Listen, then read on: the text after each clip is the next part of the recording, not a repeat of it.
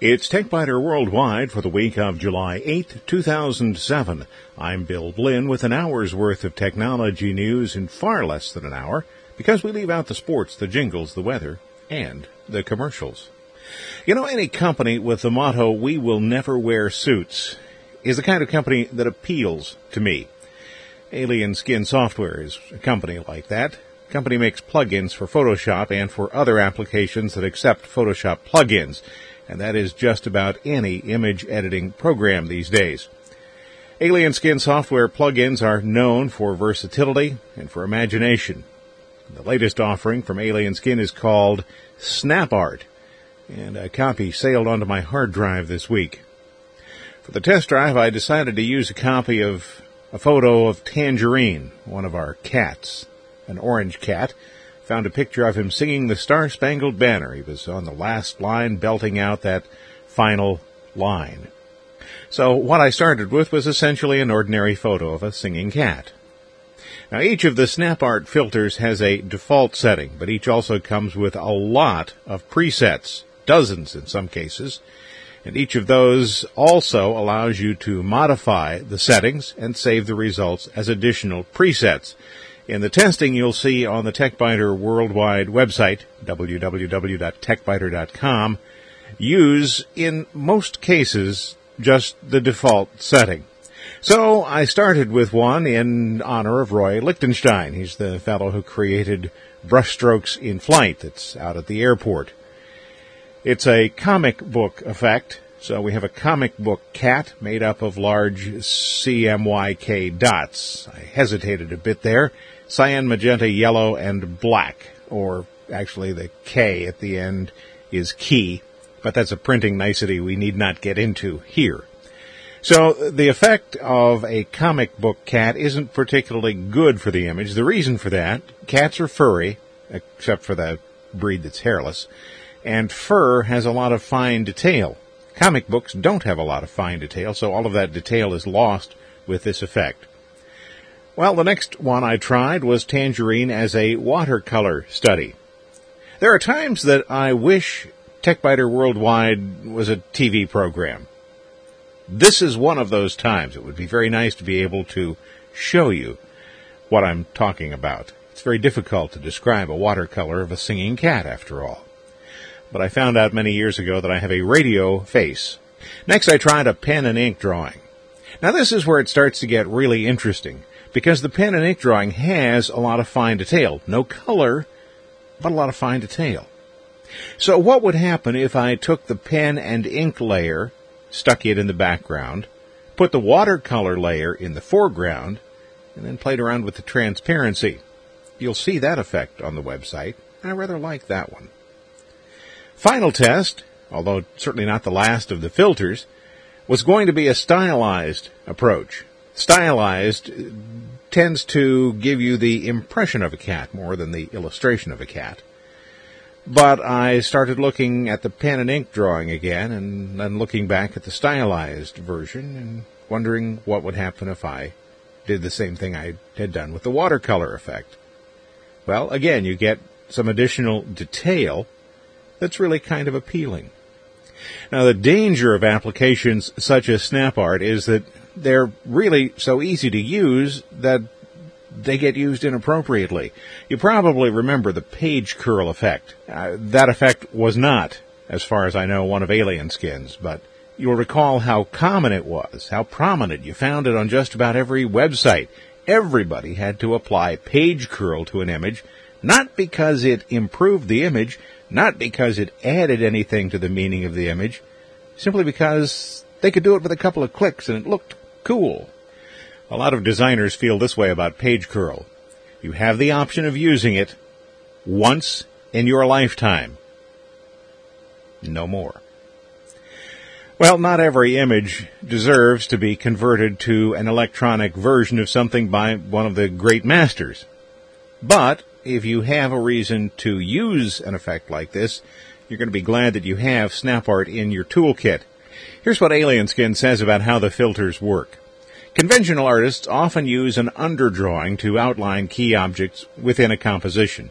This lightly drawn sketch serves as a guide and is usually painted or drawn over in the final composition. Similarly, SnapArt uses edge detection to discern the objects, edges, lines, and shapes of the original image. Then, using this outline, an advanced paint engine strokes and fills the outline using brushes and colors you specify. This allows realistic reproduction of detail, but balances that realism with the convincing artistry. Well, it's a pretty good description. Using the filters is straightforward. You'll see an example on the TechByter Worldwide website. You load the image, then you select the filter that you want to use from a drop-down menu.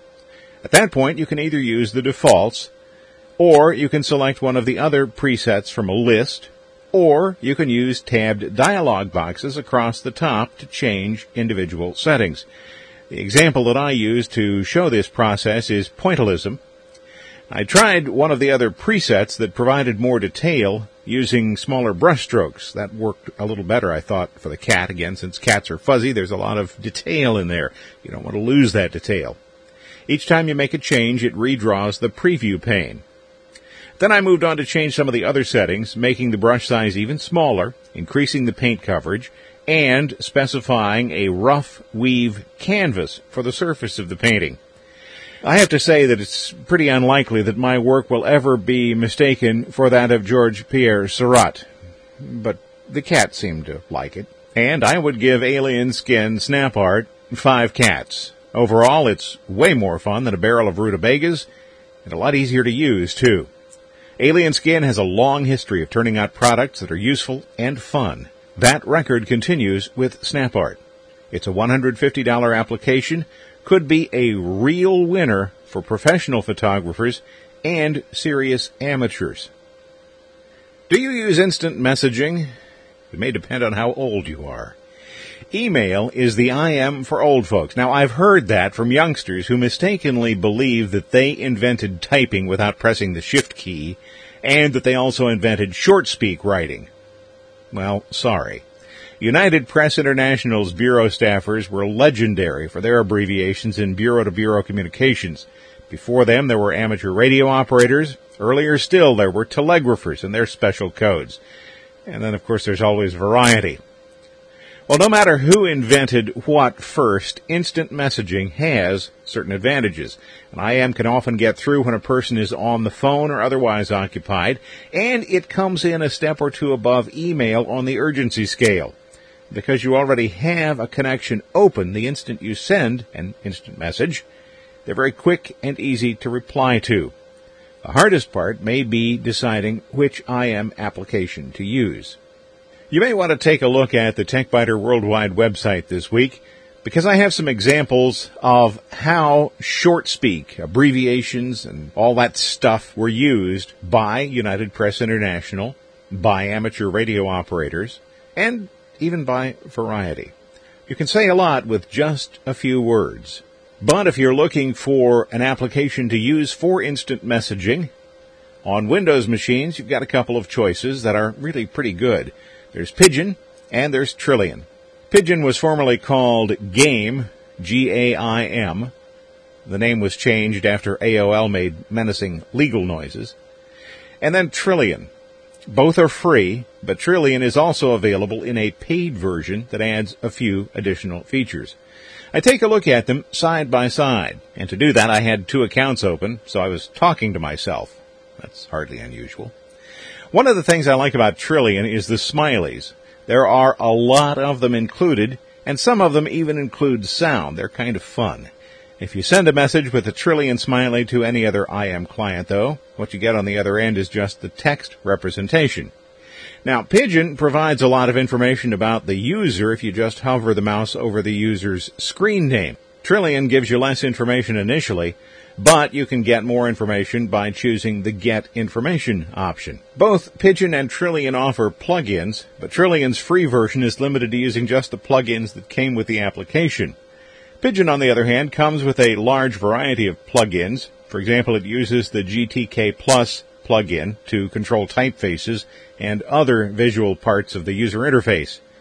However, that's not as robust as Trillian's skins. The skins are available for any version, free or paid. If you are an IM user and you use more than just AIM, you may want to look at Pidgin. Pidgin is the clear winner, offering 15 instant messenger services. Trillian, on the other hand, offers only the big three. The big three are AOL, ICQ, and MSN. Either of these applications is a pretty good choice. Either will work and work well for you. If you prefer style and all the amusing extras, well then Trillian is probably the choice you want to look at. If your tastes are more toward basic messaging or you need more than just the big three, then Pidgin is the better selection. Either way, they're free. You can download both, install both. They don't get in each other's way. So both of them get four cat ratings, but for slightly different reasons. Of the two applications, Trillian certainly has the more attractive interface, and the extra sound enhanced smileys make the application a lot of fun to use. And if you don't need access to more than the big three, this is the one to go with. On the other hand, the rewrite of Gaim, as it has become Pidgin has resolved most of the problems that caused the earlier version to crash fairly frequently. The wide variety of IM services supported by Pidgin give it an advantage for those who need to communicate across many platforms, but it does lack some of Trillian's polish. I've been working with Adobe's Creative Suite 3, the latest version of this increasingly sophisticated collection of applications. It's designed to work across many platforms, from the internet's web to web presses. And with the acquisition of Macromedia, Adobe has strengthened its product line that acquisition added Dreamweaver, Fireworks, and Flash. Longtime users of Adobe's GoLive will probably be disappointed that further development of that product seems to have halted. Likewise for users of Macromedia's vector-based design application Freehand. The older applications are still being offered for sale along with other applications that have been essentially frozen in time.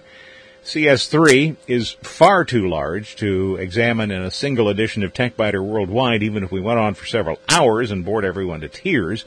So this time I'm going to take a look at just two of the applications, Acrobat and Bridge. Adobe Bridge is the kind of application that once you have seen it in action, you wonder how you ever managed to live without it. Bridge is included in all of the CS3 suites and it works equally well with all of the applications. On the TechByter Worldwide website, I show Adobe Bridge with Photoshop. It's used most frequently with Photoshop, and many people think it's a Photoshop addition, but it's not. It goes far beyond that. For example, you open Bridge, navigate to a directory, and you'll see small thumbnail images and a medium-sized preview. That's the default view.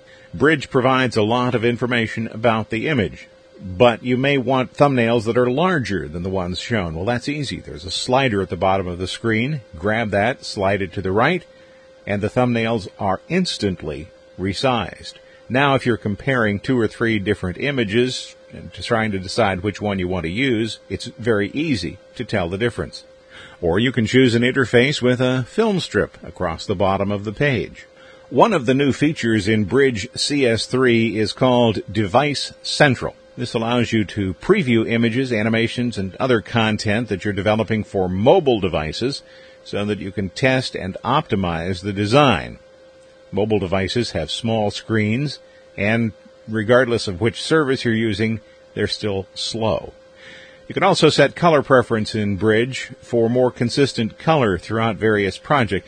A single change affects color settings in Photoshop CS3, Illustrator, InDesign, and Acrobat. Version Cue works from inside Bridge. This allows you to manipulate files within work teams. So if you've got multiple people working on a file, this is a good way to avoid what would be called a file collision. Two people working on the same file at the same time. One of them saves changes, the next one comes back and saves another change, and now the first person's changes are gone. Cue allows you to eliminate that problem. Moving along to Acrobat. Acrobat is in many ways the key to nearly everything Adobe does. Acrobat files can be used to share information while maintaining the proper format. They can be used inside a single business. They can be sent via email. PDF documents are commonly used in both print and the make-ready process for print. You'll find them on websites. PDF versions of instruction manuals are available frequently online for those who use the manuals that came with their camera, recorder, phone, or some other device. And there are five versions of Acrobat this time around. That's one way to confuse everybody. In Adobe Pro, you can combine multiple files into a single searchable, sortable PDF package. This is something that will maintain individual security settings and digital signatures of each of the included PDF documents. Security is becoming increasingly important. Acrobat Pro also allows you to permanently remove metadata, hidden layers, and other concealed information that might be in the file, things that you don't want to send out of your shop. You can permanently delete sensitive text, illustrations, or other content. Moving down a step, there's Adobe Acrobat Standard. This allows users to save a PDF as Microsoft Word document, retaining most of the layout, fonts, formatting, and tables. It's not perfect, but it does a pretty good job. It is tremendously helpful when you receive a PDF document that you have to incorporate into some other document or you need to use on a website. Besides being able to save the information as a Microsoft Word document, you can also save it as a text document. And in many cases, that's all you need, the text. You don't need the formatting. And that works almost flawlessly. Moving up a couple of steps, there is Acrobat 3D, the high-end product that makes it possible to convert virtually any CAD file computer assisted drawing into a 3D PDF, which means that architects and designers can now protect their intellectual property. This allows them to keep those CAD files in-house and release only PDF versions. On the TechByter Worldwide website, you'll find a chart provided by Adobe that shows how the various Acrobat applications fit together from the low-end Reader, which is just a reader, up through Elements, Adobe Acrobat Standard, Pro, and 3D. Bridge and Acrobat both receive a solid five cats. Two key components of CS3 are Bridge, which is included in all variants of the CS3 packages, and Acrobat, which is included in almost all of them. Bridge is the glue that holds together the, the other applications, provides a remarkable level of interoperability. Acrobat builds on the application's previous strengths by adding new capabilities and improved functionality. In Nerdly News, you've known this was coming for a while, but AllOfMP3 is finally dead. The Russian government has finally shut AllOfMP3 down. That's the music downloading service that claimed to be operating under Russian broadcasting rules. The recording industry has been calling for its abolition for years, so now it's closed. AllOfMP3 allowed users to download music on a bulk basis, two cents per megabyte in some cases, so an entire CD's worth of music might cost two bucks or five bucks. If you had money in an account at AllOfMP3, it's not gone, but you do need to act fast. And you can't add any new funds to your account. Visa and MasterCard both stopped processing payments when the government shut down the site. Site has an estimated 6 million users. AllOfMP3 claimed to pay 15% of its revenues to the Russian Multimedia and Internet Society, but recording companies say they never received any money from that group.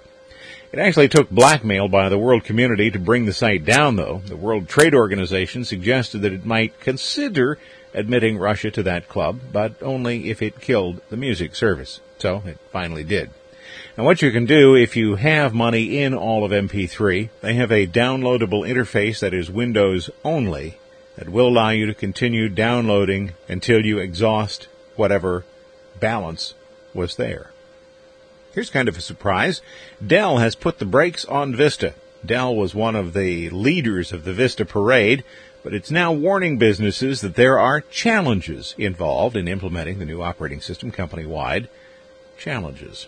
Well, that's something IT professionals already knew about, and it's why some companies are still operating on Windows 2000 machines. Vista offers a lot of real advantages, particularly in terms of security and it's also an excellent choice for those who work with graphics. The interface of the new operating system is attractive, and it's also utilitarian. But the differences between Vista and earlier operating systems are going to slow users down until they get the hang of things. No way around that. Microsoft passed 40 million units sold, but most of the buyers have been home users. Dell says there are advantages to migrating to Vista, but companies have to be aware of the dangers, too. That's the new message from Dell.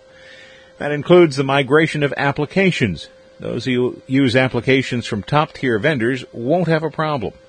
But most of us do use applications from smaller tier 2 or tier 3 vendors. And a lot of shops have their own homemade applications.